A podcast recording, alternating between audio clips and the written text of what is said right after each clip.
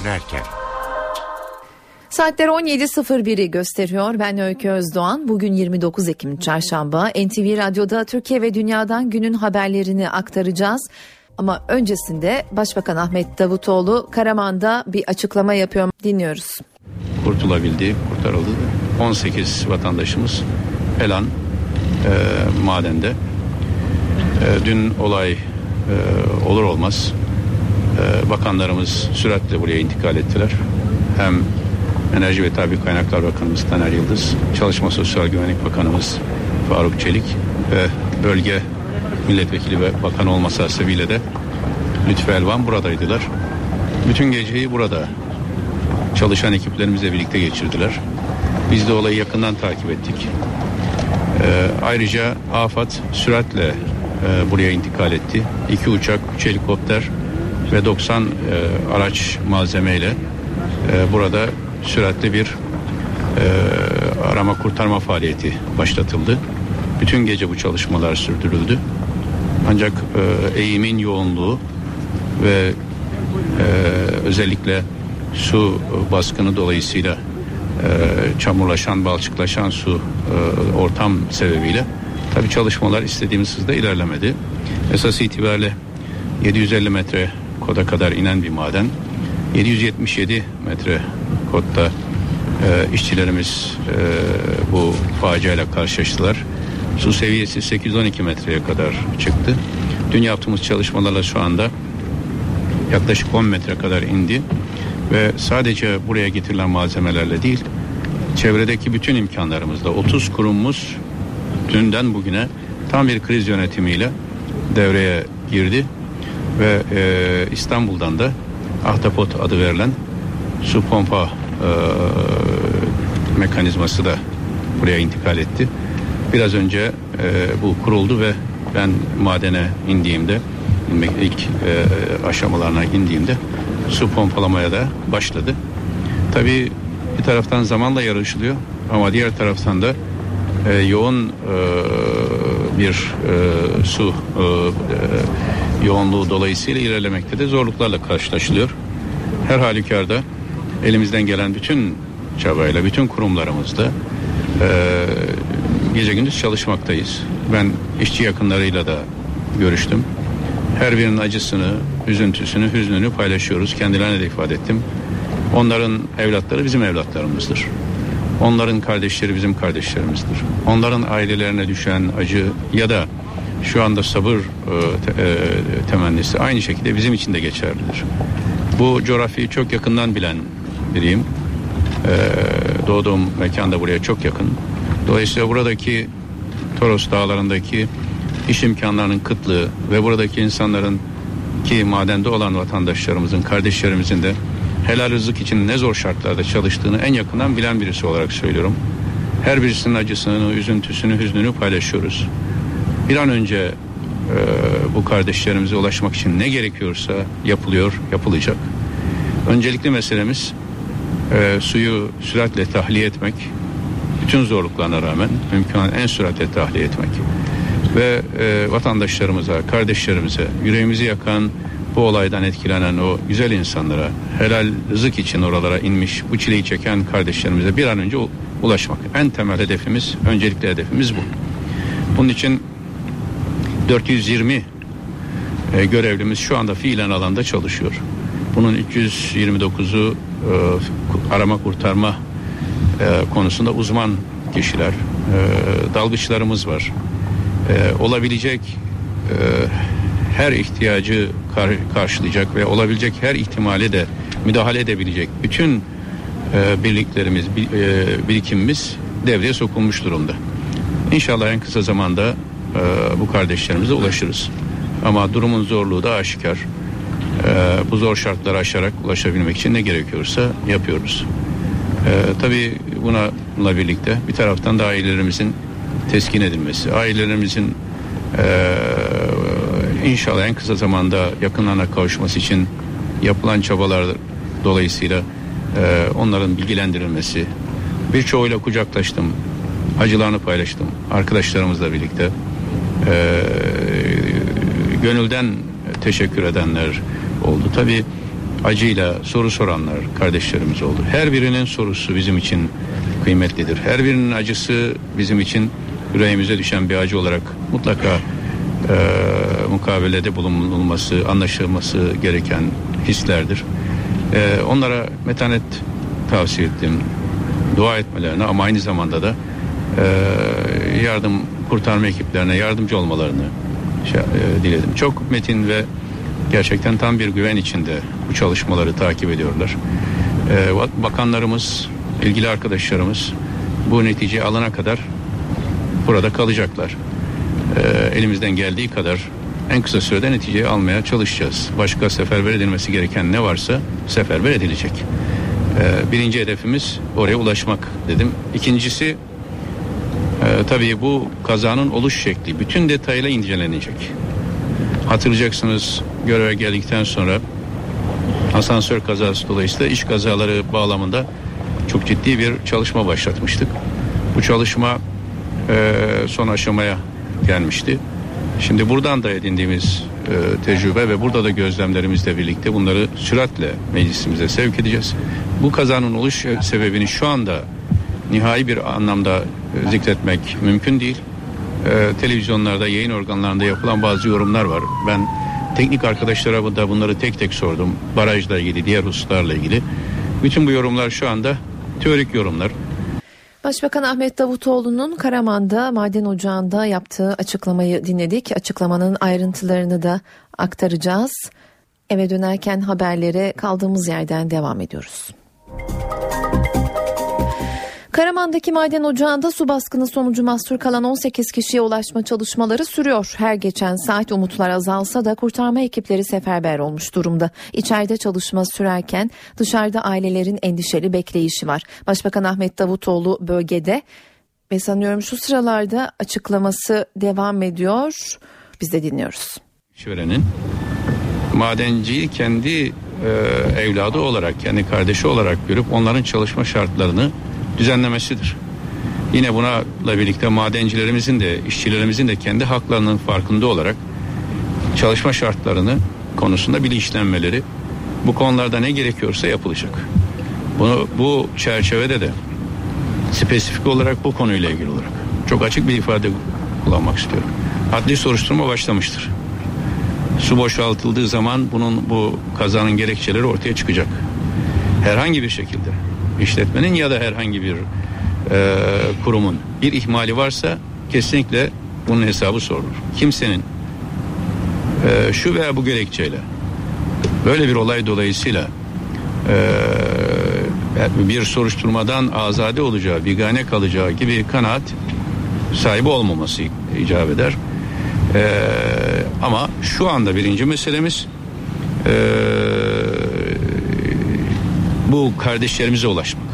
Onlara ulaşmak. Onlara ulaştıktan sonra her türlü e, adli ve idari soruşturma sonucunda ortaya çıkan e, e, bulguları takip edeceğiz. Bizzat ben bu işin takipçisi olacağım. Hiçbir işçimizin e, canı, her bir işçimizin canı bize emanettir. Bunun için 2012'de iş, iş e, kazalarıyla ilgili iş yasasını çıkardık. Bunun için daha göreve geldikten bir gün sonra işveren sendikalarını, işveren ve işçi sendikalarını birlikte topladık. Bu konularda dikkatli olunması için her türlü e, çabanın göstermesi e, talebinde bulunduk. Hükümet olarak ne istiyorsanız söyleyin. Gerekli her türlü yasal düzenleme yaparız. Gerekli her türlü teşviği veririz. Yeter ki işçilerimiz emniyet içinde olsun. O helal rızk için büyük çaba sarf eden kardeşlerimizin canları e, emniyet içinde olsun dedik. Ee, bunun için de birçok bir düzenleme yaptık. Önümüzdeki dönem günlerde de e, büyük bir iş kazaları ile ilgili büyük bir e, e, sempozyum, bir şura toplamayı planlıyorduk. Bu çerçevede tabii bir ön yargıda bulunmak istemem. Enerji Bakanımıza, Çalışma Sosyal Güvenlik Bakanımıza gerekli talimatları da verdim. En detayına kadar incelenecek. Nerede bir ihmal varsa bunun hesabı sorulacak. Yok ama herhangi bir ihmal ya da bir yanlış uygulama yoksa bu kazanın oluş sebebiyle ilgili süreç ortaya konacak ve ek alınması gereken tedbirler alınacak. Maalesef birçok madenimizde çok eskiden beri devam eden çalışmalar olduğu için yeterli teknolojik altyapı sağlanamamış görünüyor. Teknolojik yenilenme de dahil olmak üzere madenlerimizin süratle modernizasyondan geçirilmesi lazım. Ee, bu çerçevede de elimizden geleni yapacağız. Aile Sosyal Politikalar Bakanlığımız da ailelerimizin e, nasıl destekleneceği konusunu çalışıyorlar. Burada psikolojik olarak onlara destek faaliyetinde bulunacak destek elemanlarımız da uzmanlarımız da geldi. Yani bir taraftan teknik olarak kurtarma faaliyeti yapıyoruz. Bir taraftan ailelerimizde kendi ailelerimiz olarak onları nasıl e, bu anlamda rehabilite edeceğimizi çalışıyoruz. Diğer taraftan da adli ve idari soruşturma yürüyor. Hiçbir şekilde hiçbir ayrı e, imtiyaz ya da farklı tavır davranış olmaksızın sonuçlar ortaya çıkartılacak. Bu sonuçlardan gereken dersler çıkarılıp düzenleme gerekiyorsa düzenleme yapılacak. Herhangi bir şekilde cezai veya e, hesap verilebilirlik durumunda bir söz, söz konusuysa da bunun hesabı o anlamda hukuki çer hukuk çerçevesinde tabii ki e, kamu adına tetkik edilip sorulacak. E, ümit edelim, dua edelim inşallah en kısa zamanda bu kardeşlerimize ulaşabilelim. Bütün temennimiz, ümidimiz, şeyimiz budur. Evet, sorular varsa. Ee, Sayın Başbakanım, e, işçilerimize ne zaman ulaşılabileceği yönünde size bir bilgilendirme yapıldı mı? Tabii, çok geniş bir briefing aldım. Bütün arkadaşlardan, Çalışma Sosyal Güvenlik Bakanımızdan, Enerji Bakanımızdan, her birinin alanı ile ilgili AFAD'dan e, ve çalışan teknik ekiplerden. Tabii bu konuda hemen bir bilgi vermek e, doğru değil. Yani ve mümkün de değil. Ee, öylesine e, deminki rakamlar onun için zikrettim. 812 metre 777 e, metre kotta kaza oluyor. 812 metreye kadar su çıkıyor. Takdir edersiniz yaklaşık 35 metrelik bir su e, birikimini aşarak oraya ulaşmamız gerekiyor. Pompaların devreye girmesiyle 10 metreyi aşkın bir e, tahliye oldu. E, bunu İstanbul'dan gelen imkanlar, diğer illerden gelen imkanlarla e, bunu şu andan itibaren ki e, bu tek teselli edici haber bütün bu e, ahtapot dediğimiz sistem devreye girdi. Biraz önce ben madendeyken e, şey başladı. Yani tahliye etmeye başladı. Süratli ilerlemeye çalışıyoruz. Ama işçilerimizin nerede olduğu ve e, lokasyonları tam e, tespit edilemediği için şey bilinmekle birlikte ilk kazan olduğu yer onlara ne zaman zarfında ulaşılır? Bunu tabii söylemek mümkün değil. Tahmini bir şey söylemek ise doğru değil. Aileleri gereksiz bir beklenti içine sokmak. Şu anda bir taraftan o kardeşlerimizin canlarıyla ilgilenmek durumundayız. Onlara ulaşmak durumundayız. Bir taraftan da aileleri bu anlamda e, en az ölçüde etkilenmelerini sağlamak için çaba sarf ediyoruz. Dolayısıyla herhangi bir e, saat e, vermek e, doğru değil şu aşamada. Son soru arkadaşlar varsa. Pardon. Peki çok teşekkürler. Allah bir daha böyle bir acı yaşatmasın. Ama gereken her türlü tedbirin alınacağını da kamuoyumuzun bilmesini isterim. Başbakan Ahmet Davutoğlu'nun Karaman'da yaptığı açıklamayı dinledik. Ayrıntılarını eve dönerken haberler içinde aktarmayı sürdüreceğiz. Kömür madeninde mahsur kalan 18 işçinin isimleri belli oldu. Osman Çok Söyler, Hüsnü Çolak, Ali Haznedar, Kerim Haznedar, Mehmet Tokat, Hüseyin Çolak, İsa Gözbaşı, Bahri Üzer, Kamil Yaman, Tezcan Gökçe, Uğur İlhan, Hüseyin Gültekin, İsmail Gürses, Mehmet Baha, Mehmet Özcan, Hasan Tuncer, Recep Çiloğlu, Ömer Cansu maden ocağının dibinde mahsur.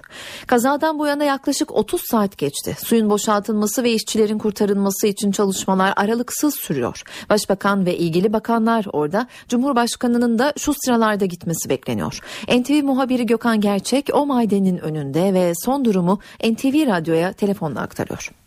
Ermenek'te 18 işçinin mahsur kaldığı madendeki çalışmalar devam ediyor. 3 vardiya halinde yüzlerce ekip arama kurtarma çalışmalarına katılıyor ama şu ana kadar ümitli bir haber, olumlu bir haber gelmedi. Yerin e, yaklaşık 377 metre altında mahsur kaldı. İşçiler aniden boşalan, nereden geldiği belli olmayan aniden boşalan 12 bin ton sudan bahsediyoruz. Suyun boşaltılması için dünden bu yana yaklaşık 26-27 saatlik çalışmalar devam ediyor ama istenilen düzeyde bize umut verecek düzeyde bu çalışmanın yürüdüğünü söyleyemeyiz. Çünkü su bir taraftan boşaltırken bir taraftan da doluyor o kaynağın ne olduğu bilinmiyor ama Tamer Yıldız sabah saatlerinde bir açıklama yaptı ve artık su seviyesinin yükselişinin durduğunu söyledi. Artık yavaş yavaş su seviyesi azalıyor ama zamana karşı bir yarış var. Aşağıda bir yaşam odacığında, yaşam kesitinde eğer mahsur kalmışsa o işçiler 18 işçi içinde bulundukları hava çok önemli, oksijen çok önemli. Oksijenin tükenmemesi gerekiyor. O yüzden de bir an önce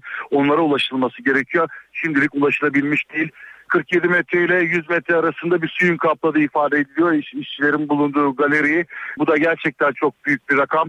Birkaç saniye içerisinde 800 metrelik bir alana 12 bin ton su doldu. Galeriler içerisinden yükselmeye başladı. Çıkış noktasına kadar 100 metre yükseldi. O 100 metrenin aşağısında bulunuyor 18 işçi. Evet motopomplarla, pompalarla, gelişmiş pompalarla su tahliye edilmeye çalışıyor ama yetersiz. İstanbul ve İzmir Büyükşehir Belediyelerinden ahtapot denilen su tahliye deşarj aletleri geldi. Onlar yavaş yavaş çalışmaya başladı. Bir gün içerisinde 12 saat ya da 24 saat arasında değişen bir süre içerisinde yeni su girişi olmazsa suyun tahliye edileceği ifade ediliyor. E, yüzlerce arama kurtarma ekibi var ama onların müdahale edemediğini söyleyebiliriz. E, madene dar bir girişi var. Birkaç ekip çalışıyor sadece. Suyu dışarı deşarj etmekte görevli ekipler burada çalışabiliyor. E, dalgıçlar neden girmiyor, içeride çalışma yürütmüyor gibi bir soru akıllara gelebilir. Daha önce sel felaketlerinde gördük. Bulanık suda kör dalış denilen yöntemle el yordamıyla çok sayıda e, vatandaşa ulaştıklarını gördük. Cesetler çıkardıklarını ya da e, sağ vatandaşlara ulaştıklarını gördük. Bu madene neden giremiyorlar? O soruda madenin içi, içerisindeki riskler. Evet Taner Yıldız e, gece açıklama yapmıştı. Dört dalgıcının içeriye girmesini deneyeceğiz demişti. E, bellerine bağlı bir kılavuz ip vasıtasıyla içeriye e, oksijen dolu hortumlar ulaştırılması amaçlanmıştı ama oldukça yüksek risk bulunuyor. Çünkü madenin duvarlarını tutan ana tahtalar da çözülmüş durumda. Su tarafından e, kömür madeni macun haline geldi. E, dipte ciddi miktarda mil var. O mil risk yaratıyor çünkü çok ciddi bir kaldırma kuvvetine sahip. Sadece o mil ve tavan arasında sıkışabilir. Sıkışan e, dalgıçlar da ani bir hareketle yeni bir göçe sebep olabilirler. Bu nedenle onların da can güvenliği açısından bu risk alınmak istenmiyor. Şu anda aşağıya dalgıçlar gönderilmeyecek su boşaltılana kadar e, gözümüz kulağımız suyun boşaltılmasında tabi buradaki insanların durumu da oldukça kötü. Sözle lafla yazıyla çok anlatamayız. Biz onlarla yan yanayız ama gerçek acıyı onlar yaşıyor. Arkadaşları aileleri yaşıyor. Amcaları babaları dedeleri e, abileri am, buradalar. E, top, suyun metrelerce altındalar. Hayatları zaten e, yer altında çalışarak geçiyor. Şimdi de suyun altındalar. Evet e, 75-80-100 metre derinliğinde suyun altındalar. Çaresiz bir şekilde kurtarılmayı bekliyorlar. E, bu tür arama kurtarma çalışmalarında birkaç saat oldukça önemli bir zaman birkaç saat içerisinde kurtarmayı yapmak gerekiyor. E, Türkiye'de işine çok nadir rastlanılan bir vaka bu. Bunda durum çok daha kritik. Yaşam odaları kısıtlı. Varsa bile oksijen tükenebilir. Üzerinden 28 saat geçti. Bu nedenle buradaki mutlu bekleyişin yavaş yavaş mucize beklentisine dönüştüğünü söyleyebiliriz. Hepimiz bir mucize bekliyoruz burada. O suyun boşalmasını bekliyoruz. Suyun boşaldığı haberinin bizlere ulaşmasını bekliyoruz ve tabii madencilere ulaşıldı haberin gelmesini bekliyoruz. E, aileler, yakınlar ve madencilerin arkadaşları da e, bir haber gelene kadar burayı terk etmeyecekler. Maden ocağının dibinde mahsur kalan 18 işçiden Hüseyin Gültekin'in yakınları tam bir şok yaşıyor. Zira kazayla aynı saatlerde Gültekin'in eşi doğum yaptı. Oğlunun sağ kurtulması için bekleyen baba Hasan Gültekin torununun doğumuna sevinemiyor. Madende mahsur kaldı, birkaç saat sonra baba Karaman'daki maden kazasında yerin altında kalan işçilerden Hüseyin Gültekin'in ailesi sevinci ve endişeyi bir arada yaşıyor. Oğlumun işte ta ilk çocuğu bu. İlk. Bir yıllık evli olan 28 yaşındaki maden işçisi Ermenek ilçesindeki kömür ocağına arkadaşlarıyla birlikte girmişti. Hüseyin Gültekin aynı günlerde farklı bir heyecanda yaşıyor. Hamile olan eşi Ayşe Gültekin'in doğumuna az kalmıştı. Ayşe Gültekin madende kaza olduğu saatlerde hastaneye kaldırıldı.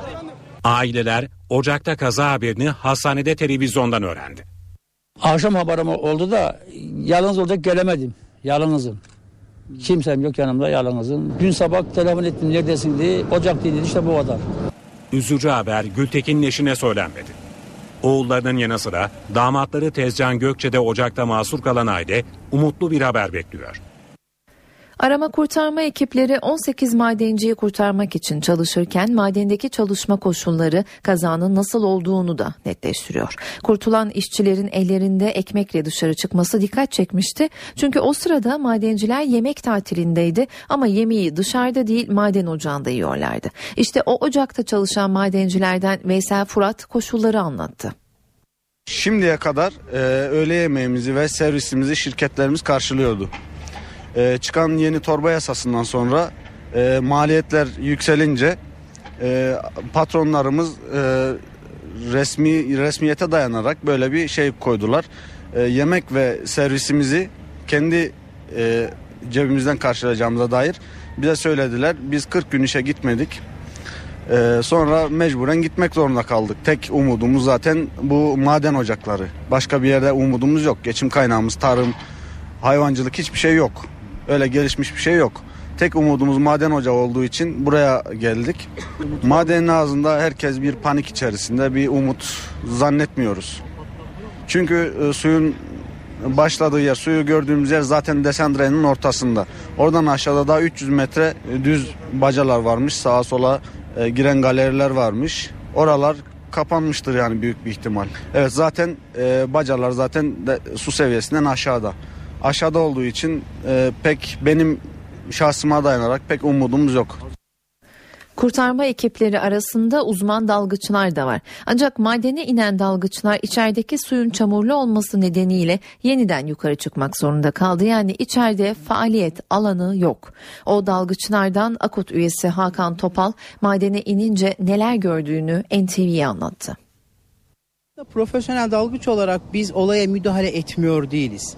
Olayın e, olduğu noktanın güvenliği konusunda biraz sıkıntılarımız var, endişelerimiz var. Bunlar nelerdir? Dediğiniz gibi bizler birçok ortamda sıfır görüşte özellikle çalışıyoruz. Olumsuz her koşulda bir şekilde acısı olan insanlar arasını dindirmek için bir şekilde ulaşıyoruz e, cesetlere ve onları çıkartıyoruz. Ama buradaki karşılaşacağımız şey bölgenin coğrafik konumu, maden oluşu ve ben e, dün üşenmedim madenin alt kısmına kadar indim. Su seviyesinde bir takım tahkimat, ana tahkimat kolon yani ahşap parçaları gördüm, odunları gördüm. Onların orada olması, suyun e, aşırı derece bulanık olması zaten bir çamurdan bahsediliyor ki çamur olması çok doğal bir şey. E, görüşünüzün çok zayıf. Satıhtan ikmalli veya scuba dalışıyla bir şekilde içeriye girildiğinde e, sizin ekstra bir göçeye neden olma durumunuz olabileceği endişeleri var. E, zaten mağara Burada bir kazı çalışması yapılıyor. Kömür tozu üretiliyor ve o toz yukarıya kömür madeni çıkartılıyor. Bir balçık olması suyla karıştığında çok normal. Bu bizim için çok risktir. Hem suyu bulandırma, önümüzü görmeme hem de e, orada saplanma olayını aktif hale getirme gibi bir takım e, riskler taşır. Bu arada aynı şey yukarı kısımda da var yumuşamış e, o toprak sizin hareketlerinizde çökme ihtimalini doğuracaktır aşağıdaki çamurdan ziyade yukarıdaki sabit kalan, stabil kalan çamuru hareketlendirirseniz onu da aktif hale getirirsiniz. Her iki çamur tabakasının altında kalabilirsiniz. Bu da çok e, öngörülen bir risk olarak düşünüyorum. Şu aşamada suyun çekilip o aşamadan sonra belli bir noktaya kadar çekilip sonrasında önümüzü görebilir isek gerekli müdahale yapacak konuma gelmesini beklemekteyiz.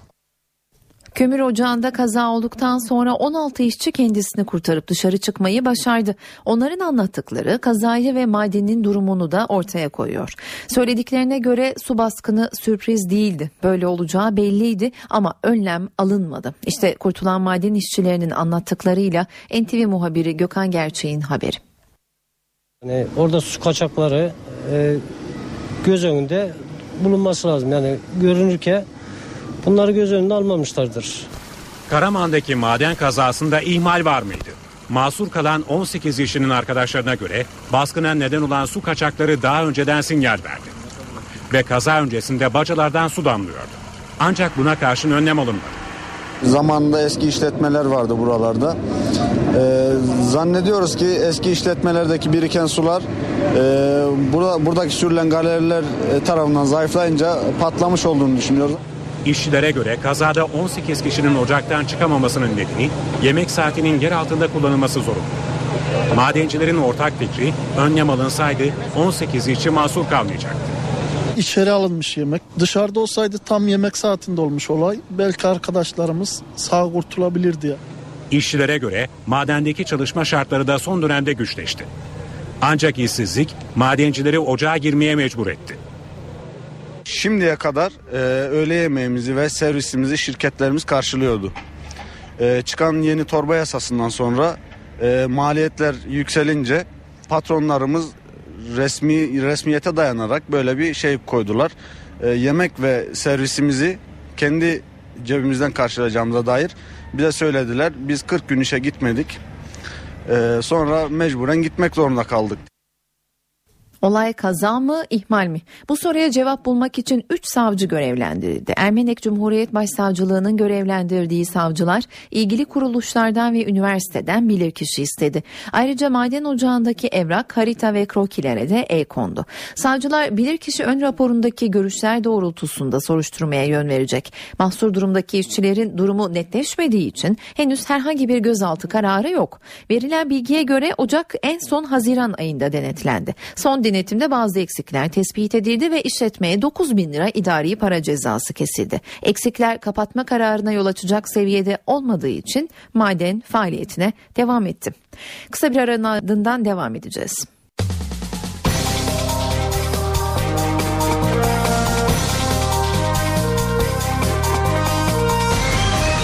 Eve dönerken Saat 17.34 ben Öykü Özdoğan eve dönerken haberlerde haber turuyla devam ediyoruz.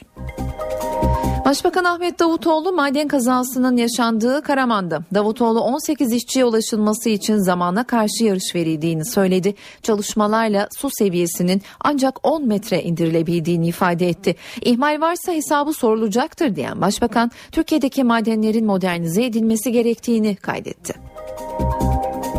Kazayı 3 savcı soruşturacak. Savcılar ilgili kuruluşlardan ve üniversiteden bilirkişi istedi. Ayrıca maden ocağındaki evrak, harita ve krokilere de el kondu. Genelkurmay Hakkari Yüksekova'da 3 askerin şehit edildiği saldırıyı PKK'nın gerçekleştirdiğini duyurdu. Diyarbakır'da bir asker uğradığı silahlı saldırıda ağır yaralandı. Öne çıkan haberlerin özetlerini aktardık. Gündemdeki diğer gelişmelerle devam ediyoruz.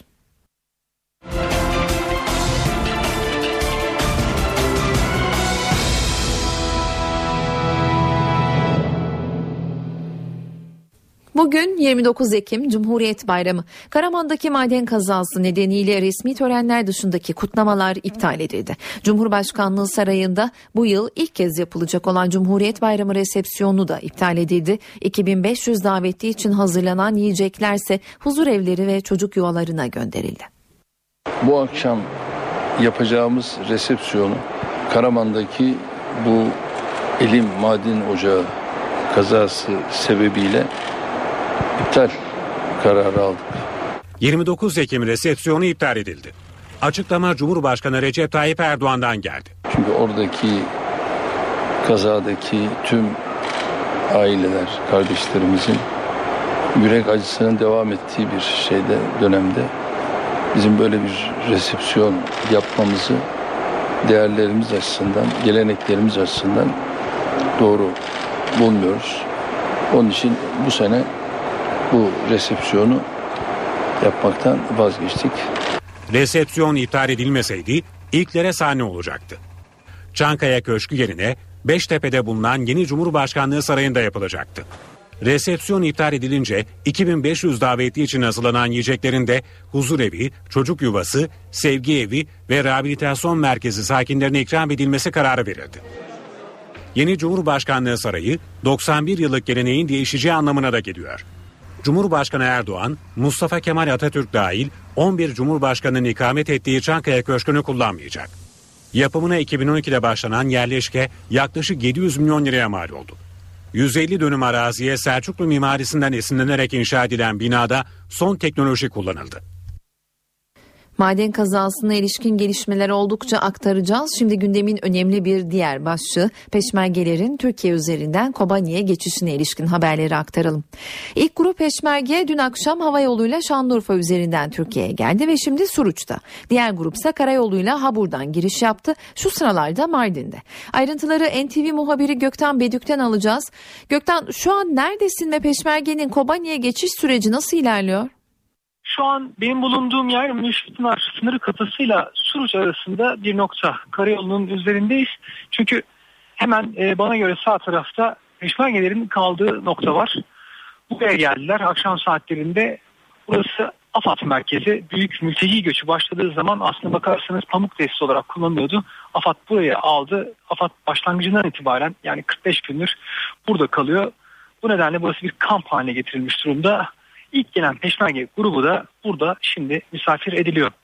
İlk gelen grup dedik e, bu grup ağır silah uzmanlarının 80 kişilik peşmerge grubu dün akşam saatlerinde Erbil Havalimanı'ndan yola çıktılar. Onları getiren uçak gece yarısı Şanlıurfa Havalimanı'na indi. Şanlıurfa Havalimanı'nda çok yoğun güvenlik önlemleri vardı. Bu güvenlik önlemleri arasında 4 minibüsle etrafı tamamen siyah minibüsle hareket etti peşmergeler.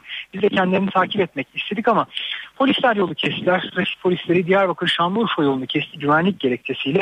Bu nedenle kendini takip edemedik ve yaklaşık 70 kilometre ötedeki önce Suruç'a geldiler. Suruç'tan da az önce sözünü ettiğim yere Afat kampında şu anda misafir ediliyorlar. Arkadaşları bekliyorlar öyle söyleyelim. Çünkü diğer grup ağır zırhlı araçların olduğu, ağır silahları, ağır silahların olduğu grup konvoy hala yolda. Henüz gelmedi. İlerleyen saatlerde burada olmasını bekliyoruz. Sabah saat 5.30'da Habur sınır kapısından çıkış yapmıştı bu konvoy.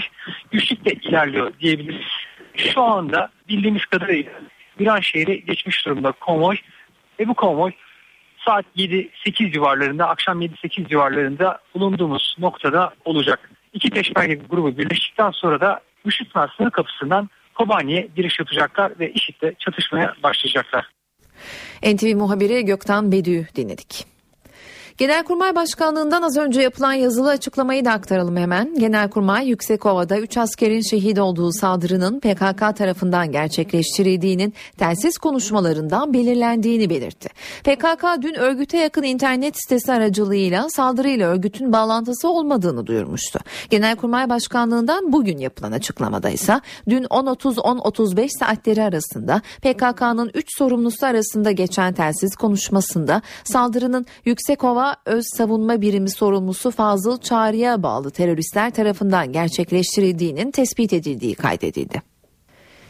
Halkların Demokratik Partisi Başbakan Yardımcısı Bülent Arınç'ın çözüm sürecini bu aralar ağzımıza almamak gibi bir ihtiyatımız olabilir sözlerinin ardından sürecin beklemeye alındığı görüşünde. NTV'den Özgür Akbaş'a konuşan HDP Grup Başkan Vekili Pervin Buldan yeniden diyalog kanallarının açılmasını istedi. Beklemek sürece zarar veriyor dedi. Çözüm süreci beklemeye mi alındı? Açıklama HDP Grup Başkan Vekili Pervin Buldan'dan geldi. Çözüm sürecine biz mecbur ve mahkum değiliz. Uzman çavuşumuzun askerimizin kanı hala yerdeyken siz bize sekreteryadan bahsedin derse vallahi o adamın yüzüne bile bakmayız. NTV'ye konuşan Buldan, Başbakan Yardımcısı Bülent Arınç'ın açıklamalarının ardından bekleme durumuna geçildiğini söyledi. Bunun iyi olmadığını, gün geçtikçe sürece zarar verdiği düşüncesindeyim. Diyalog kanallarının bir an önce açılması gerektiğini düşünüyorum dedi. Geçtiğimiz günlerde HDP kanadı önce Kandil ardından İmralı ile görüşme yaptı. O görüşmelerin ardından HDP heyeti MİT'ten yetkililerle bir araya gelmek için İstanbul'daydı.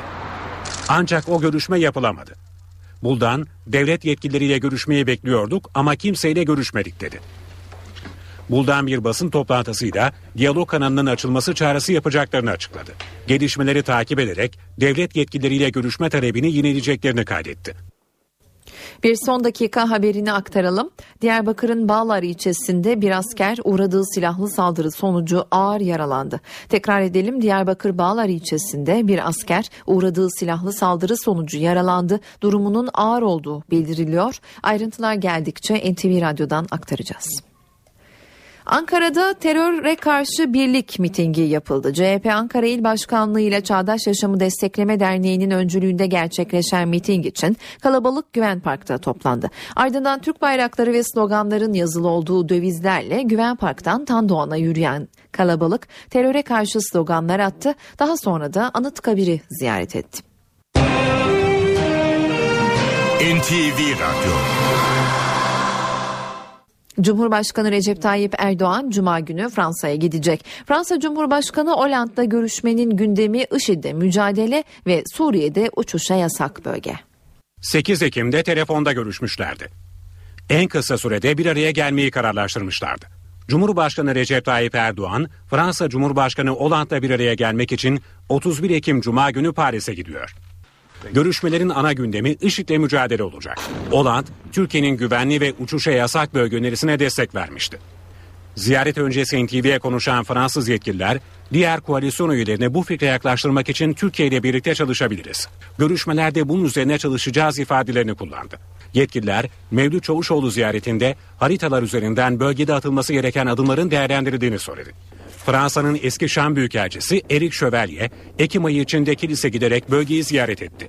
Fransız askeri yetkililer de Ankara'ya geldi. Yetkililer henüz bu fikri hayata geçirmek için zemin yok ancak Ankara ve Paris birlikte çalışabilir dedi. Bir başka gündem maddesi de Türkiye'nin Avrupa Birliği üyeliği müzakereleri. Fransa'dan Güney Kıbrıs'ın engellediği 23 ve 24. fasılların açılmasının önemli olduğu mesajı gelmişti. Erdoğan'ın ziyaretinde bu adımın atılması için neler yapılabileceği de konuşulacak. Cumhurbaşkanı Kültür Sanat Büyük Ödülleri'nin sahipleri belli oldu. Sinema alanında Hülya Koçyiğit, müzik alanında Niyazi Sayın, edebiyat alanında Alev Alatlı, tarih alanında Profesör Engin Akarlı, kurum kategorisinde ise Türkiye Diyanet Vakfı İslam Ansiklopedisi ödüle layık görüldü. Ödül töreni Beştepe'de bulunan yeni Cumhurbaşkanlığı binasında düzenlenecek. Meteoroloji Genel Müdürlüğü Marmara bölgesine yönelik çok kuvvetli yağış uyarısında bulundu. Genel Müdürlüğün internet sitesindeki uyarıda Marmara'da başlayan yağışların bu akşam ve gece saatlerinden itibaren kuvvetli rüzgarlarla birlikte etkisini artırmasının beklendiği belirtildi. Yağışların Marmara'nın güneybatısından başlayarak Çanakkale, Balıkesir, Bursa'nın kuzey kesimleriyle Tekirdağ, İstanbul, Kocaeli, Sakarya ve Yalova genelinde kuvvetli olmasının beklendiği belirtildi. Bu nedenle su baskını, çatı çatı uçması, ağaç veya direklerin devrilmesi ve ulaşımda aksamalara karşı dikkatli ve tedbirli olunması istendi. NTV Radyo Ehliyetler artık ömür boyu geçerli olmayacak. Milli Eğitim Bakanlığı ehliyet sınıfları ve geçerlilik sürelerine ilişkin bir çalışma yürütüyor. Taslak çalışmaya göre Avrupa Birliği standartlarına uyum çerçevesinde kullanılan 9 çeşit sürücü belgesi 17'ye çıkarılacak. Bu kapsamda sadece otomatik vitesli otomobil kullanan sürücüler için de yeni bir ehliyet sınıfı belirlenecek. B1 sınıfı ehliyet alacak bu sürücüler B sınıfı ehliyet sahipleri gibi düz vites otomobilleri kullanamayacak. Çalışmaya göre ehliyetler 5 yılda bir yenilenecek. İstanbul'daki trafik durumunu aktaralım. Köprüler oldukça açık görünüyor şu sıralarda. Avrupa yakasında Merter'den itibaren bir yoğunluk göze çarpıyor. Cevizli Bağ Çoban Çeşme istikametinde Merter'den Yeni Bosna'ya kadar bir sıkışıklık söz konusu.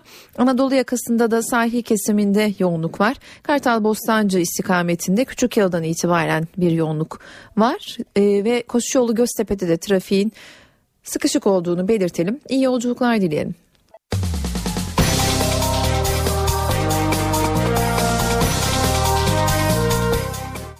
Saat 18.01 ben Öykü Özdoğan eve dönerken haberlerde Türkiye ve dünyada günün öne çıkan başlıklarını aktaracağız. Karaman'daki maden ocağı kazasının ardından 30. saatin içindeyiz. Başbakan Davutoğlu olay yerine gittiği ve kazayla ilgili son durumu az önce kamuoyuna açıkladı. Başbakanın açıklamalarını ve 30 saat sonra ortaya çıkan tüm ayrıntıları az sonra aktaracağız. Bugün 29 Ekim maden faciası nedeniyle eğlenceler iptal edildi. Ankara'da Cumhurbaşkanı'nın ev sahipliğindeki resmi kutlamalarda ise ilkler yaşandı. Başbakanın ardından Cumhurbaşkanı da maden ocağına gidiyor. Diyarbakır'da bir asker silahlı saldırıda yaralandı ve PKK Yüksekova saldırısıyla ilgileri olmadığını açıklamıştı. Az önce Genelkurmay Başkanlığı'ndan telsiz konuşmalarıyla tersi yönde bir açıklama yapıldı. Peşmergelerin Kobani'ye geçişi de sürüyor. Türkiye-Suriye sınırından son haberleri canlı yayında aktaracağız. Gündemde öne çıkan başlıklar böyleydi. Şimdi ayrıntılar.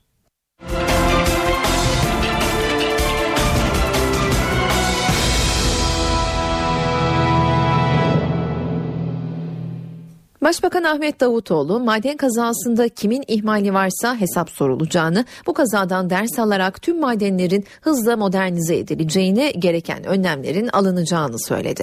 Ankara'daki 29 Ekim törenlerinin ardından Karaman'ın Ermenek ilçesine giden, Ocak'ta mahsur kalan işçilerin aileleriyle görüşen ve yetkililerden bilgi alan Başbakan son durumu anlattı. Su baskını dolayısıyla çamurlaşan, balçıklaşan su e, ortam sebebiyle tabii çalışmalar istediğimiz hızda ilerlemedi. Su seviyesi 812 metreye kadar çıktı. Dün yaptığımız çalışmalarla şu anda yaklaşık 10 metre kadar indi.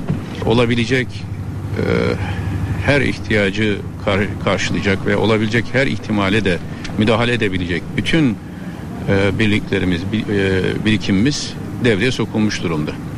İnşallah en kısa zamanda e, bu kardeşlerimize ulaşırız.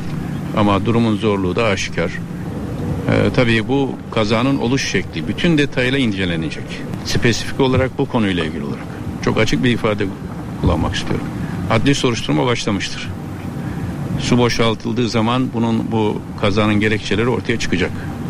Herhangi bir şekilde işletmenin ya da herhangi bir e, kurumun bir ihmali varsa kesinlikle bunun hesabı sorulur. Kimsenin e, şu veya bu gerekçeyle böyle bir olay dolayısıyla e, bir soruşturmadan azade olacağı, bigane kalacağı gibi kanaat sahibi olmaması icap eder. E, ama şu anda birinci meselemiz e, bu kardeşlerimize ulaşmak. Onlara ulaşmak. Onlara ulaştıktan sonra her türlü adli ve idari soruşturma sonucunda ortaya çıkan e, e, bulguları takip edeceğiz. Bizzat ben bu işin takipçisi olacağım. Kaza adli yönden soruşturulmaya başlandı. Bunun için 3 savcı görevlendirildi. Savcılar maden ocağının harita ve krokilerini inceliyor. 3 savcı Karaman'ın Ermenek ilçesindeki maden faciasını soruşturmak için göreve başladı. Ermenek Cumhuriyet Başsavcılığı'nın görevlendirdiği savcılar ilgili kuruluşlardan ve üniversitelerden bilirkişi istedi. Ayrıca Has Şekerler Madencilik Limited şirketinin işlettiği maden ocağındaki evrak, harita ve krokilere el konuldu. Keselim oksijenle ekleyelim birader. Savcılar bilirkişi ön raporundaki görüşler doğrultusunda soruşturmaya yön verecek. Masur durumdaki işlerin durumu netleşmediği için henüz herhangi bir gözaltı kararı da alınmadı. Maden ocağı en son Haziran ayında denetlendi. Son denetimde bazı eksikler tespit edildi ve işletmeye 9 bin lira idari para cezası kesildi.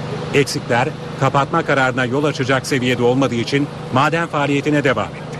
Ancak Enerji Bakanlığı'nın ayrıca yürüttüğü denetimin yaptırımları daha ağır oldu. Haziran ayındaki yaptığımız denetimlerde bu ocakta bir kısım eksikler tespit edilmiş ve kapatılmıştı.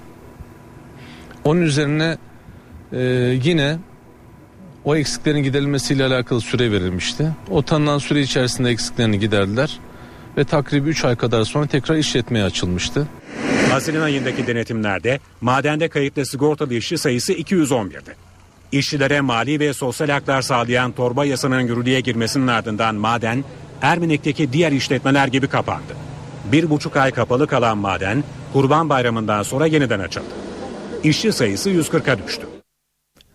Kömür ocağında kaza olduktan sonra 16 işçi kendini kurtarıp dışarı çıkmayı başardı. Onların anlattıkları kazayı ve madenin durumunu ortaya koyuyor. Söylediklerine göre su baskını sürpriz değildi, böyle olacağı belliydi ama önlem alınmadı. İşte kurtulan maden işçilerinin anlattıklarıyla NTV muhabiri Gökhan Gerçeğin haberi. Yani orada su kaçakları e, göz önünde bulunması lazım. Yani görünürken bunları göz önünde almamışlardır. Karaman'daki maden kazasında ihmal var mıydı?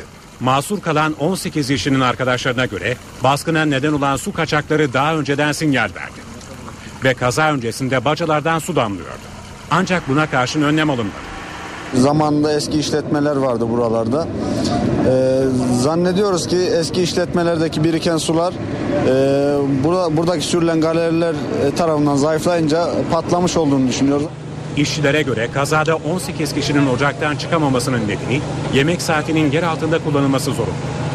Madencilerin ortak fikri önlem alınsaydı 18 işçi mahsur kalmayacaktı. İçeri alınmış yemek. Dışarıda olsaydı tam yemek saatinde olmuş olay. Belki arkadaşlarımız sağ kurtulabilirdi. İşçilere göre madendeki çalışma şartları da son dönemde güçleşti. Ancak işsizlik madencileri ocağa girmeye mecbur etti. Şimdiye kadar e, öğle yemeğimizi ve servisimizi şirketlerimiz karşılıyordu. E, çıkan yeni torba yasasından sonra e, maliyetler yükselince patronlarımız resmi resmiyete dayanarak böyle bir şey koydular. E, yemek ve servisimizi kendi cebimizden karşılayacağımıza dair bize söylediler. Biz 40 gün işe gitmedik. E, sonra mecburen gitmek zorunda kaldık. 18 işçinin aileleri içeriden çıkacak iyi haberi bekliyor. 18 işçiden biri olan Hüseyin Gültekin'in ailesi ise şok yaşıyor. Çünkü Hüseyin Gültekin kazadan birkaç saat sonra baba oldu. Hüseyin Gültekin'in hamile olan eşi Ayşe Gültekin dün öğleden sonra Ermenek Devlet Hastanesi'ne kaldırıldı. Ayşe Gültekin bir erkek bebek dünyaya getirdi. Doğum nedeniyle hastaneye giden aileler maden kazasını televizyondan öğrendi. Üzücü haber Gültekin'in eşine ise henüz söylenmedi. Karaman'ın Ermenek ilçesindeki maden ocağındaki kazanın benzeri yıllar önce Yozgat'ta olmuştu. Grizu patlamasının ardından yeraltı suları bir maden ocağına doldu. Sıcak su baskınında 45 işçiden 38'i yaşamını yitirdi. Su baskını olan galerilere günlerce girilemedi. Yurt dışından gelen bir uzman ekip farklı bölgelerden delikler açarak suyu tahliye etti. Yozgat'taki kazada işçilerin cenazesine patlamadan ancak 6 gün sonra ulaşılabildi. Uzmanlar madende su baskınlarının önlenebileceğini söylüyor. İş güvenliği uzmanı İrfan Şaşmaz, denetim mekanizmaları sağlıklı işleseydi bu durum yaşanmazdı diyor ve işverenin kusuruna dikkat çekiyor. Önceden bunların hepsi bilinen şeyler, bilinmeyen değil. Tamamı biliniyor. İlgili taraflar tarafından biliniyor. Ama bunlara karşı tedbir alma e, biraz masraflı olduğu için bundan kaçınma var. Mesele bu. Grizü'de de aynı şey, göçüklerde de aynı şey, su baskınlarında da aynı şey. Yani su baskınını önceden tespit etmek mümkün.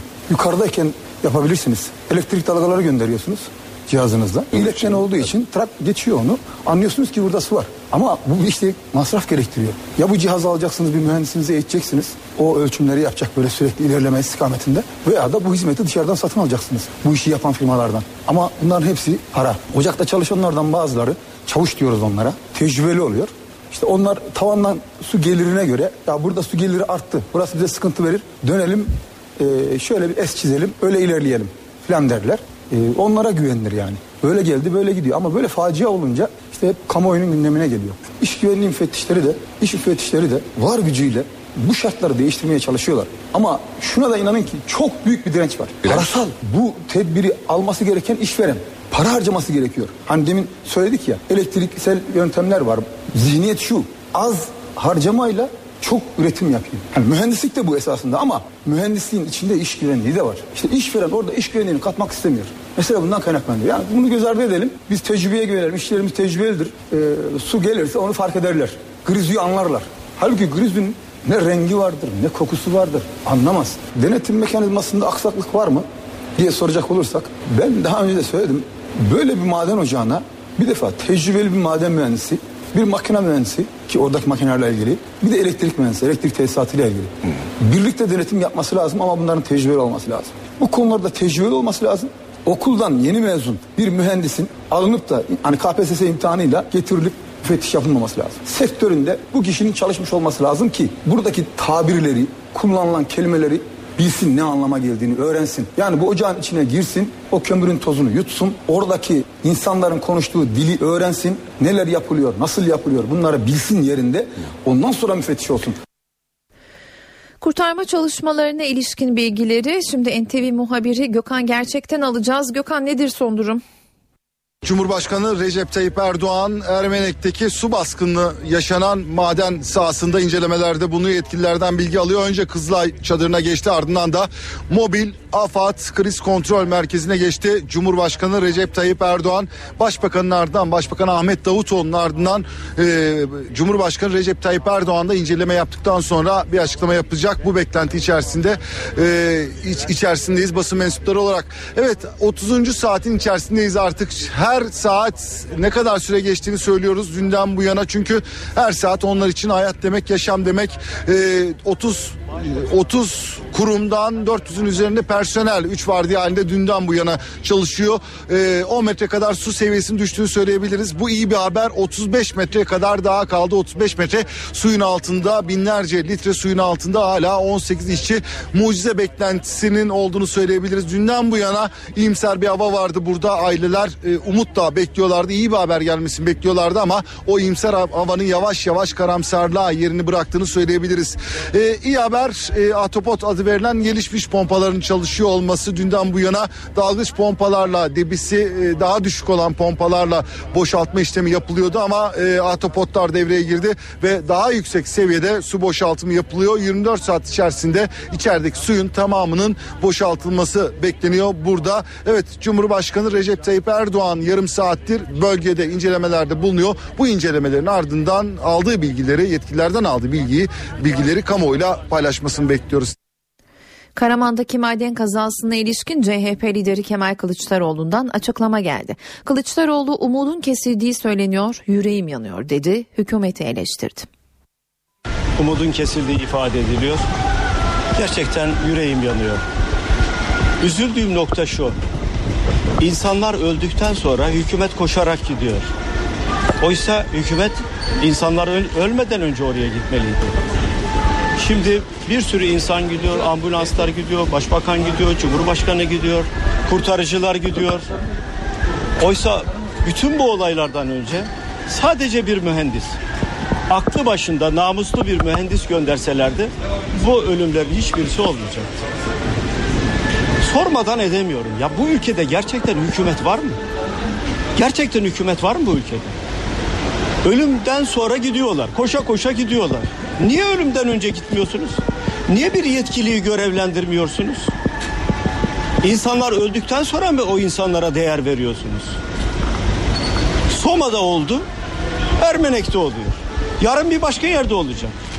Asansörde oluyor. Türkiye'de insan hayatı bu kadar ucuz mu? Madencilik iş güvenliğinin düşük olduğu sektörlerden biri ve maalesef yıllardır maden kazalarında çok sayıda işçiyi kaybettik. 70 yılda 3 bin madenci canından oldu, 100 binden fazla madenci yaralandı. Sırada Türkiye'deki maden kazalarının bilançosu var. 13 Mayıs 2014 Türkiye'deki madencilik tarihinde yaşanan en büyük facia olarak kayıtlara geçti. Manisa Soma'daki madende 301 kişi hayatını kaybetti. Bazı madencilerin cenazelerine günler sonra ulaşıldı. Faciaya yükselen karbon monoksit seviyesinin neden olduğu belirtildi. Türkiye benzer kazalara 70 yılda yaklaşık 3 bin madenciyi kurban verdi. 100 binin üzerinde de yaralı var. Göçük, grizu patlaması, karbon monoksit zehirlenmesiyle metan gazı ölümlere neden oldu. Kömür bakımından Türkiye'nin en zengin bölgelerinden Zonguldak, kazaların en fazla yaşandığı il olarak göze çarpıyor. Soma'dan sonra ilk akla gelense 3 Mart 1992'de Kozlu'daki taş kömür ocağında yaşanan facia. Kazada zincirleme grizu patlamaları meydana geldi. Yer altında çıkan yangınlar kontrol altına alınamadı. Ocağın bütün katlarında göçükler oluştu. 263 madenci hayatını kaybetti. Bu olay Zonguldak'taki kömür madenciliğinin 150 yıllık tarihinde en büyük felaket olarak kayıtları geçti. Son yıllarda hafızalarda kalan diğer kazalara gelince 2009'da Bursa'nın Mustafa Kemal Paşa ilçesindeki bir maden ocağında grizu patladı. Ocak 19 işçiye mezar oldu. Bu olayın üzerinden bir yıl geçmişti ki Zonguldak'ın ismi 17 Mayıs 2010'da bir kez daha gündeme geldi. Kilimli beldesindeki Karadon Kömür Ocağı'nda yerin yaklaşık 600 metre altında meydana gelen patlamada 30 işçi hayatını kaybetti. Bu kaza haftalarca gündemde kaldı. Madencilik tarihinde kayıtlara geçen birçok ölümlü kaza var. 1983'te Zonguldak Armutçuk'ta 103, 1990'da Amasya Yeniçeltek'te 68, 1995'te Yozgat Sorgun'da 37, 2004'te Kastamonu Küre'de 19, 2006'da Balıkesir Dursunbey'de 17 kişi can verdi.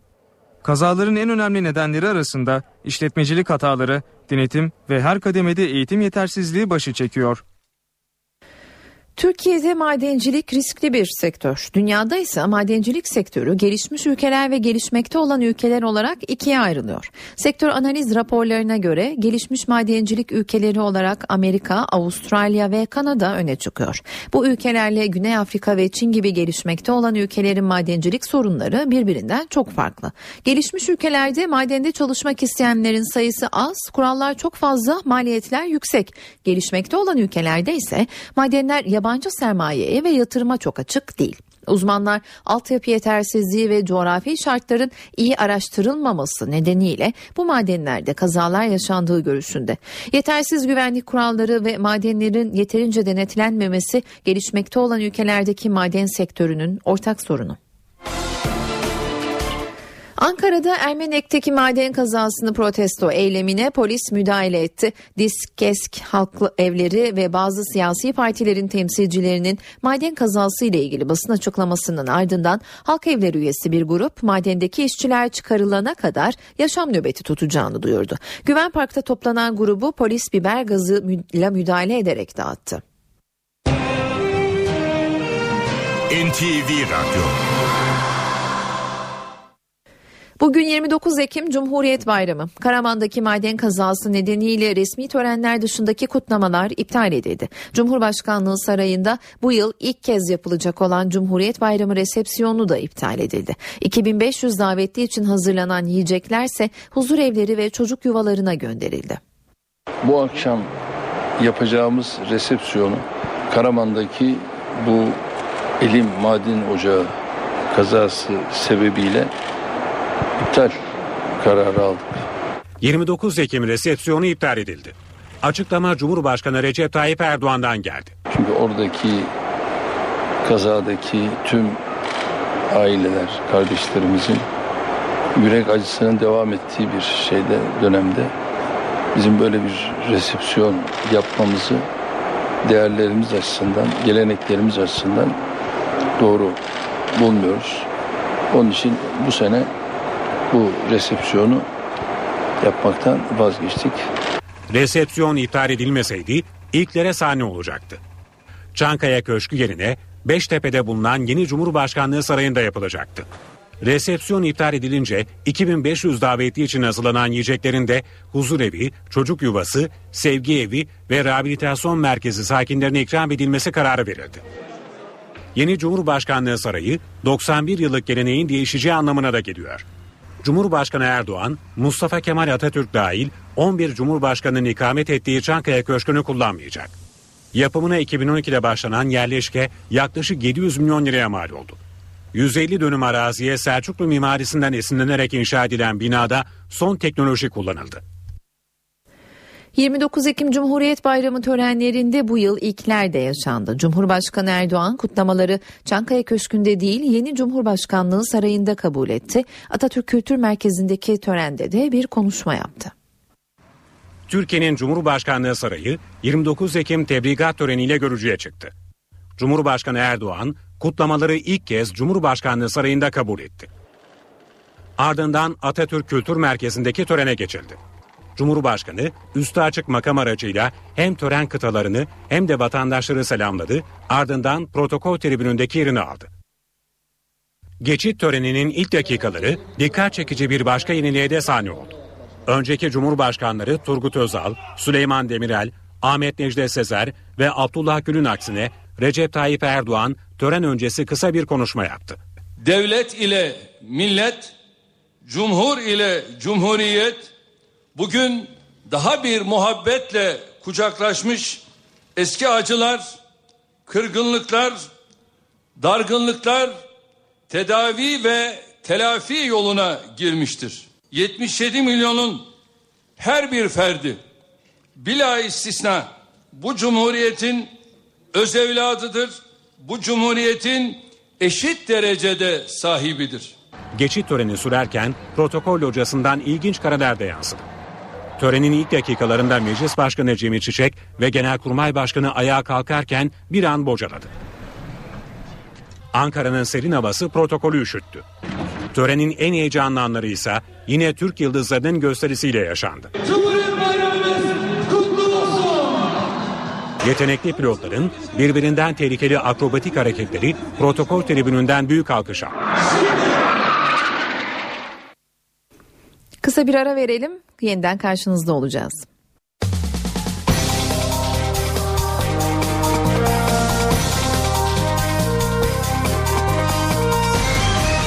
Eve dönerken Saatler 18.30'u gösteriyor. Ben Öykü Özdoğan. Eve dönerken haberlerde günün öne çıkan başlıklarını aktarıyoruz. İmkanlar seferber edildi. Karaman'daki maden ocağında mahsur kalan 18 işçiye ulaşılması için çalışmalar sürüyor. Başbakan Ahmet Davutoğlu o çalışmaları yerinde izlemek için Ermene'ye gitti. Yetkililerden aldığı bilgileri kamuoyuyla paylaştı. Başbakan zamana karşı yarış veriliyor. Çalışmalarla su seviyesi ancak 10 metre indirilebildi dedi. Davutoğlu ihmal varsa hesap sorulacağını da kaydetti. Bugün 29 Ekim. Maden faciası nedeniyle eğlenceler iptal edildi. Ankara'da Cumhurbaşkanı'nın ev sahipliğindeki resmi kutlamalarda ise ilkler yaşandı. Tayyip Erdoğan tebrikleri Çankaya Köşkü'nde değil yeni Cumhurbaşkanlığı sarayında kabul etti. Atatürk Kültür Merkezi'ndeki törende de seleflerinin aksine bir konuşma yaptı. Kobani'de IŞİD'le savaşmak için yola çıkan peşmerge Suruç'ta bekliyor. İlerleyen saatlerde geçiş gerçekleşecek. Öncesinde ise Özgür Suriye ordusuna üye yaklaşık 100 kişi Kobani'ye gitti.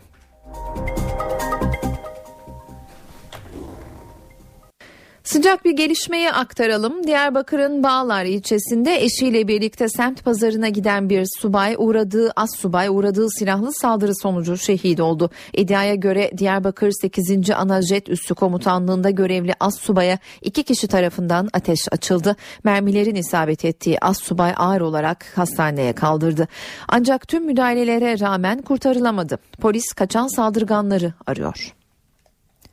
Genelkurmay Başkanlığından Hakkari'de 3 askerin şehit olduğu saldırı ile ilgili açıklama geldi. Ayrıntıları NTV muhabiri Özden Erkuş'tan alacağız. Özel Silahlı Kuvvetler ne dedi? 25 Ekim tarihinde hatırlanacağı üzere bir uzman jandarma ve iki erin şehit edildiği Yüksekova'daki saldırıya ilişkin önemli açıklama.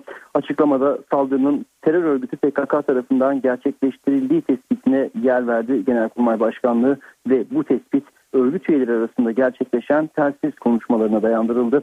Açıklamada 3 teröristin kod adları ve isimleri de paylaşıldı. Açıklamaya göre 28 Ekim 2014 tarihinde 10.30 ile 10.35 saatleri arasında terör örgütü PKK üyesi 3 kişinin telsiz konuşmalarının tespit edildiği, sözde medya savunma alanları sorumlusu Ahmet Malazgirt kod adlı Fehmi Atalay'la, sözde Cilo eyaleti sorumlusu Kendall Lord kod adlı Saadettin Dede ve sözde Yüksekova Öz Savunma Birimi sorumlusu Fazıl Çağrı adlı teröristler arasında gerçekleşen telsiz konuşmasında 25 Ekim 2014'te Hakkari Yüksekova'da 3 askerin şehit edildiği saldırının e, Fazıl Çağrı isimli teröriste bağlı teröristler tarafından gerçekleştirildiği tespit edilmiştir denildi açıklamada. Yani bu telsiz konuşmalarından bu saldırının Fazıl Çağrı isimli teröriste bağlı teröristler tarafından gerçekleştirildiğine ilişkin bir açıklama geldi. Bazı yayın organlarında dün hatırlanacağı üzere saldırının PKK tarafından gerçekleştirilmediği iddiaları yer almıştı. PKK'dan da bu yönde açıklamalar geldiği iddia edilmişti. İşte Genelkurmay Başkanlığı yaptığı bu açıklamayla bu iddiaları yalanlamış oldu ve 25 Ekim tarihinde bir uzman jandarma ve iki erin terör örgütü PKK tarafından şehit edildiği tespitine yer verildi Genelkurmay Başkanlığı'nın açıklamasında. Halkların Demokratik Partisi Başbakan Yardımcısı Bülent Arınç'ın çözüm sürecini bu aralar ağzımıza almamak gibi bir ihtiyatımız olabilir sözlerinin ardından sürecin beklemeye alındığı görüşünde. NTV'den Özgür Akbaş'a konuşan HDP Grup Başkan Vekili Pervin Buldan yeniden diyalog kanallarının açılmasını istedi. Beklemek sürece zarar veriyor dedi. Çözüm süreci beklemeye mi alındı? Açıklama HDP Grup Başkan Vekili Pervin Buldan'dan geldi. Çözüm sürecine biz mecbur ve mahkum değiliz. Uzman çavuşumuzun askerimizin kanı hala yerdeyken siz bize sekreteryadan bahsedin derse vallahi o adamın yüzüne bile bakmayız. NTV'ye konuşan Buldan, Başbakan Yardımcısı Bülent Arınç'ın açıklamalarının ardından bekleme durumuna geçildiğini söyledi. Bunun iyi olmadığını, gün geçtikçe sürece zarar verdiği düşüncesindeyim. Diyalog kanallarının bir an önce açılması gerektiğini düşünüyorum dedi. Geçtiğimiz günlerde HDP kanadı önce Kandil ardından İmralı ile görüşme yaptı. O görüşmelerin ardından HDP heyeti MİT'ten yetkililerle bir araya gelmek için İstanbul'daydı. Ancak o görüşme yapılamadı. Buldan devlet yetkilileriyle görüşmeyi bekliyorduk ama kimseyle görüşmedik dedi. Buldan bir basın toplantısıyla diyalog kanalının açılması çağrısı yapacaklarını açıkladı. Gelişmeleri takip ederek devlet yetkilileriyle görüşme talebini yineleyeceklerini kaydetti. Bugünün önemli başlıklarından biri de Peşmerge'nin Kobani'ye geçişi. Peşmerge Şanlıurfa'da kullanacağı teçhizat karayoluyla sınıra geliyor. Peşmerge geçmedense Kobani'ye Özgür Suriye ordusu birlikleri girdi. Kürt yetkililer grubun Mürşit Pınar sınır kapısından kente geçtiğini belirtiyor. Peşmergeler de sınırda bekliyor. Bu arada Amerika Birleşik Devletleri öncülüğündeki koalisyona ait uçaklar Kobani ve çevresini vurmayı sürdürüyor. Amerikan ordusu Suriye ve Irak'ta dünden bu yana IŞİD hedeflerine yönelik 14 hava operasyonu düzenlendiğini duyurdu.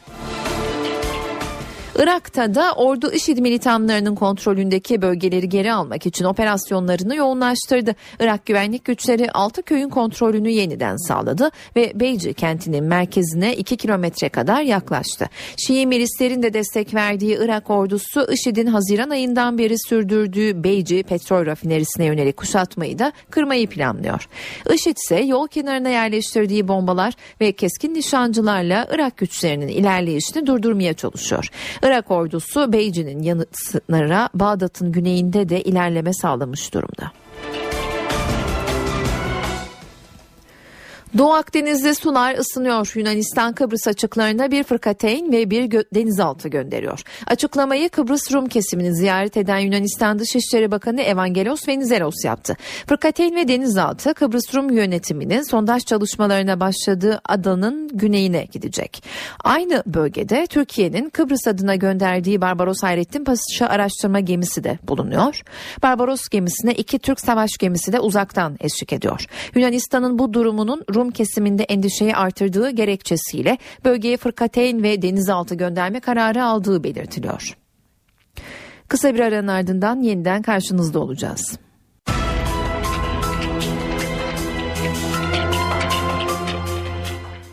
Saat 18.42 ben Öykü Özdoğan eve dönerken haberlerle yeniden karşınızdayız. Cumhurbaşkanı Kültür Sanat Büyük Ödülleri'nin sahipleri belli oldu. Sinema alanında Hülya Koçyiğit, müzik alanında Niyazi Sayın, edebiyat alanında Alev Alatlı, tarih alanında Profesör Engin Akarlı, kurum kategorisinde ise Türkiye Diyanet Vakfı İslam Ansiklopedisi ödüle layık görüldü. Ödül töreni Beştepe'de bulunan yeni Cumhurbaşkanlığı binasında düzenlenecek.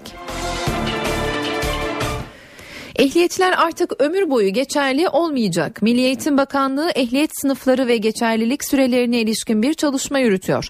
Taslak çalışmaya göre Avrupa Birliği standartlarına uyum çerçevesinde kullanılan 9 çeşit sürücü belgesi 17'ye çıkarılacak. Bu kapsamda sadece otomatik vitesli araç kullanan sürücüler için de yeni bir ehliyet sınıfı belirlenecek. B1 sınıfı ehliyet alacak bu sürücüler B sınıfı ehliyet sahipleri gibi düz vites otomobilleri kullanamayacak. Çalışmaya göre ehliyetler 5 yılda bir yenilenecek.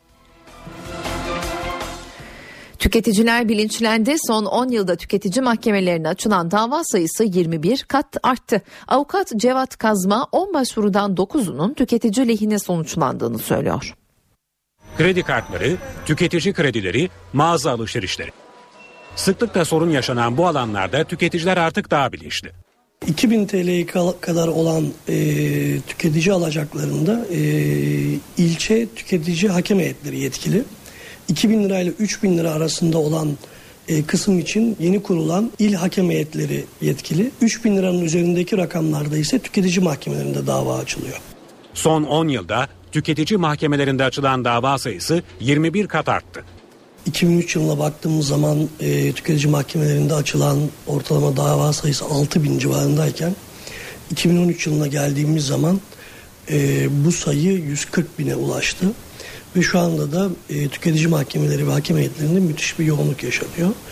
Bunun en önemli sebeplerinden bir tanesi bankaların hukuka aykırı olarak vatandaşlardan kesmiş olduğu dosya masraflarıdır. Başvuruların büyük bölümü kredi kartları, tüketici kredileri, bankaların faiz dışı ücret ve komisyon bedellerine yönelik. Bankalar e, bu paraların artık hukuka aykırı olarak tahsis edildiğini kabul edip bu paraları ödeme yoluna gitseler bu yoğunluk yaşanmayacak. Vatandaş da e, bu davaları açmak zorunda kalmayacak. Başvuruların onda dokuzu tüketici lehine sonuçlanıyor.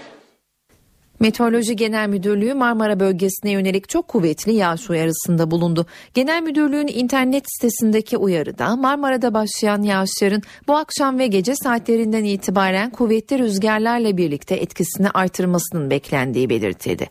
Yağışların Marmara'nın güneybatısından başlayarak Çanakkale, Balıkesir, Bursa'nın kuzey kesimleriyle Tekirdağ, İstanbul, Kocaeli, Sakarya ve Yalova genelinde kuvvetli olmasının beklendiği belirtildi.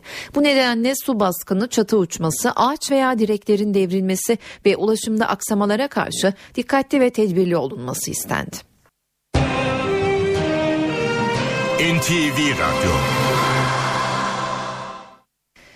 Günün spor haberleri için şimdi sözü Volkan Küçük'e bırakıyoruz. Spor haberleri başlıyor.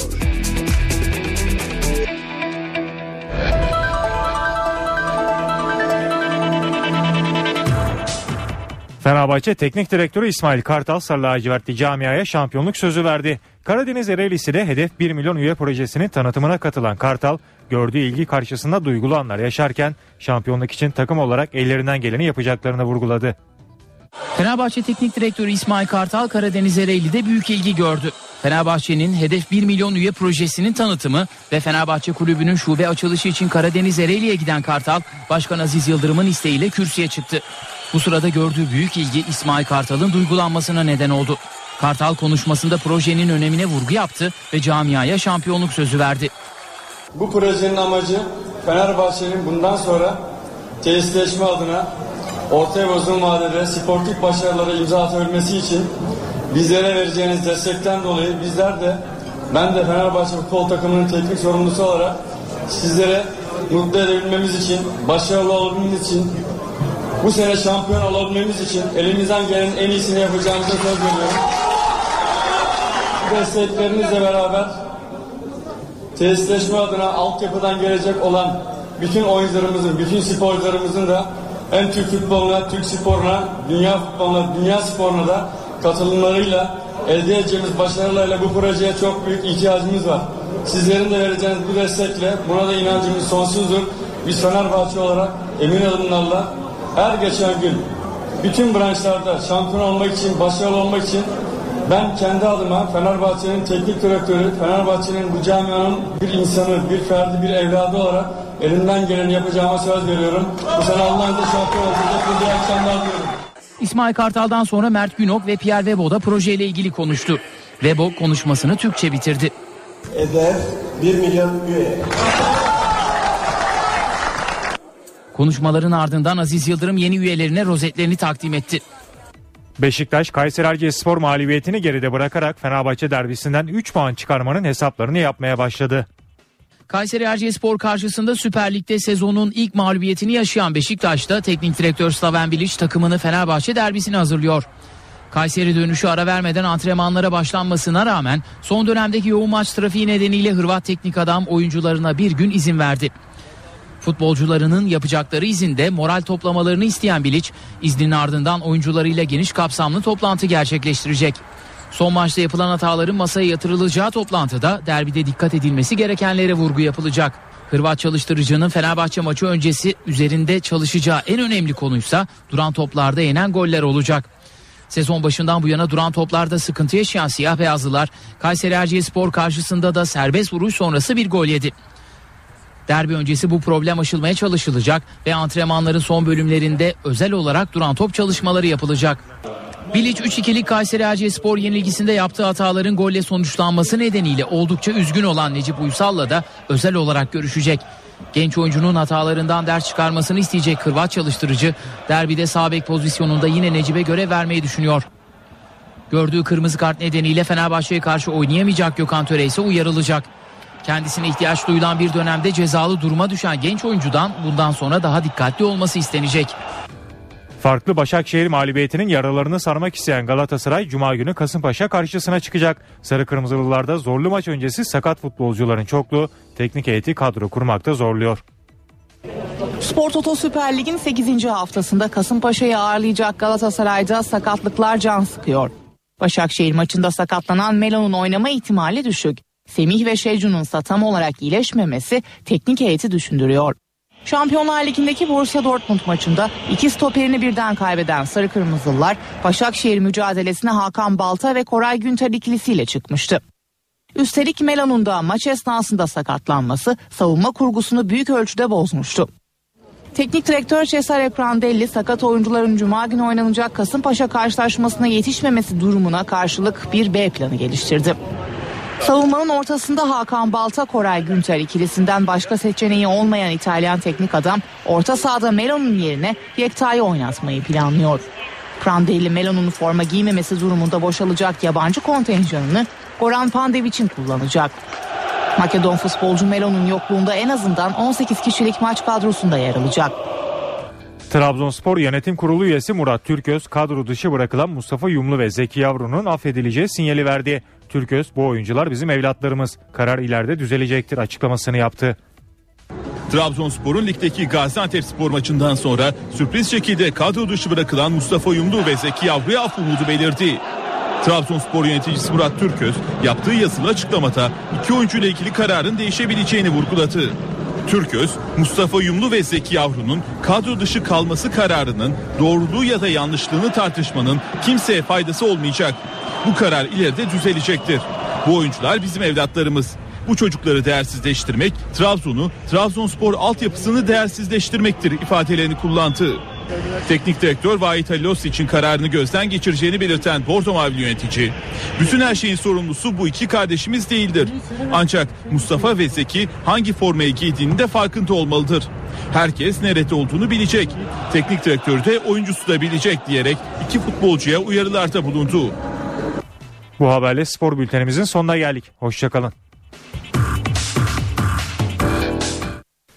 Biz de spor bülteniyle eve dönerken haberleri noktalıyoruz. Ben Öykü Özdoğan, editör Sevan Kazancı, teknik masada Ersin Şişman. İyi akşamlar diliyoruz. Yarın akşam aynı saatte karşınızda olacağız. Saat başında ise Karaman'daki maden ocağından haberler yine NTV Radyo'da olacak.